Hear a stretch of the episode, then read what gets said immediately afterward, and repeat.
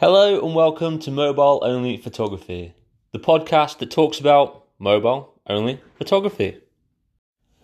In this first episode, I'm just going to talk about the idea behind mobile only photography and where you can find us. I've enjoyed photography for many years, only as a hobby. I've got the Canon 80D DSLR, the GoPro Hero 5, the Mavic drone, but I always go back to the phone when I come back to taking pictures.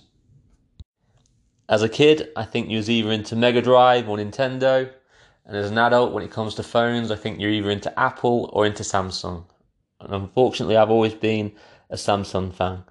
Currently, I have the Samsung Galaxy S10 Plus, and I do love the camera. So, why mobile only photography?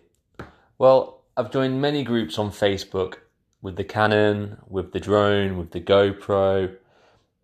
And every DSLR group you join, you post a picture and you hope to get the likes or you hope to get the comments. But then you always have those phone pictures in the back of your mind that you want to post, but you don't have the right forum for it. So I created a mobile only photography page on Facebook, and within a month, we had over a thousand members. I think the group grew so fast because a lot of the members weren't photographers. They didn't have the heavy gear. They were just generally normal people with the smartphones who enjoy taking pictures. Every Sunday, we try and run a competition theme that lasts from Sunday through to Saturday, and the most likes wins. So far, we've done architecture, reflections, weather, and our latest theme was through the window. Hopefully, I'll see you on the Facebook group soon. My name is Lee, and this is Mobile Only Photography. So, if you have a smartphone and you do wish to join us or just come and take a look, it is a Facebook group mainly, and we can be found under Mobile Only Photography.